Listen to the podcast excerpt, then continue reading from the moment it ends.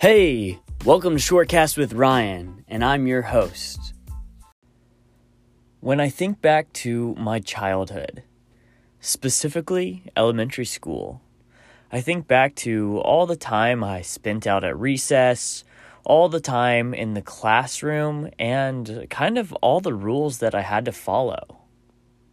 I also remember that very rarely we would go as a class to the bathroom. And when we were at the bathroom, all the guys would go into the boys' room and all the girls into the girls' room. Everyone would do their thing. And then when we were done, a few kids would take drinks from the water fountain. And sometimes I would, sometimes I wouldn't. And it only took until a few years ago of looking back at my life while I was in elementary school from the age of four till about 12, where I realized how little water I drank. I never had a water bottle that I would take to school or carry around. Uh, I was never a kid who had a sack lunch. I would eat at the cafeteria, and during lunch, they served milk they served milk to all of the kids. And I don't know if this is what it was like across all elementary school experience, but milk for lunch plus the brief, you know, trips to the bathroom once every couple of hours where you just get to take a few sips out of a water fountain. Looking back at my childhood childhood and elementary school experience, I was 100% dehydrated chronically dehydrated. And I think other kids probably are and were too. Now, growing up, I had a ton of issues whenever I was in these stages.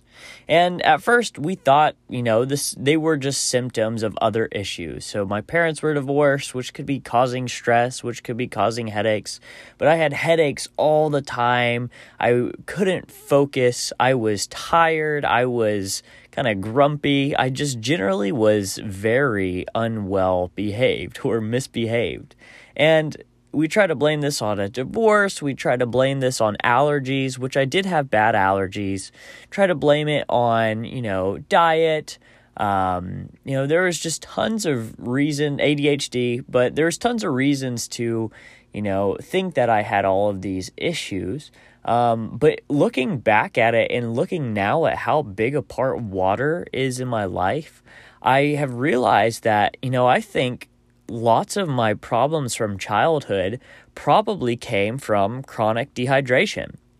I just don't think on almost any given day I was ever drinking enough water. And I didn't even like water. I didn't know how much I needed to be drinking. And I just don't think I was drinking enough of it. Definitely not while I was at school, but probably not while I was home either. So I don't know if anyone else's experience is similar, but I would imagine that at least a few other people have had similar, you know, situations or didn't drink when they were uh, a kid. But I also think there's kids right now who are probably going through school or growing up and not drinking enough water is probably a very big issue for lots of people, kids and adults. So that's where today's business idea comes in. I call it the habit gamification water bottle. I know, habit gamification water bottle. What a mouthful. And in reality, if I were to actually create this water bottle, I probably wouldn't call it that. But just for pithy simplicity, I'll call it habit gamification water bottle. And what this is, and what I imagine this to be, is to be a water bottle that has some form of user experience that makes it rewarding and fun to drink water especially for kids, but something that can be used for adults as well. Now, I know that habit and gamification and apps are definitely something that people might want to avoid right now, considering social media and general media and just everything that's kind of um, you know, overwhelming with apps and, and this gamification and kind of modification of our brains through technology. Um, but I was thinking, you know, why social media feels bad for you and why is it bad for the mental health of so many people. Um, eh, but I was also thinking along those lines of, well, how can we use technology to create really positive habits and encourage positive acts and positive behaviors? And then I thought to myself, how important water has been for me personally.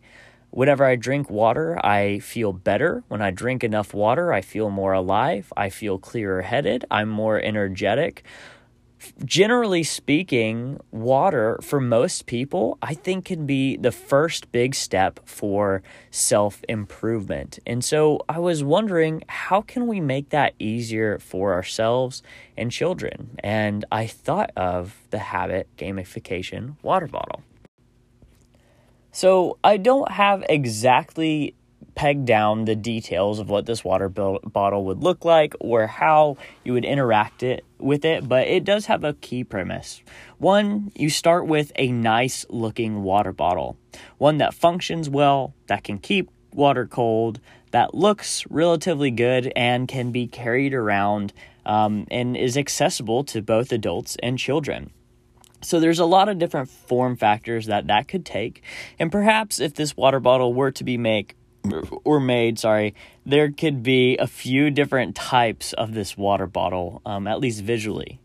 But the more important aspect of this water bottle is how it would create a habit and how could you make drinking water a more enjoyable experience.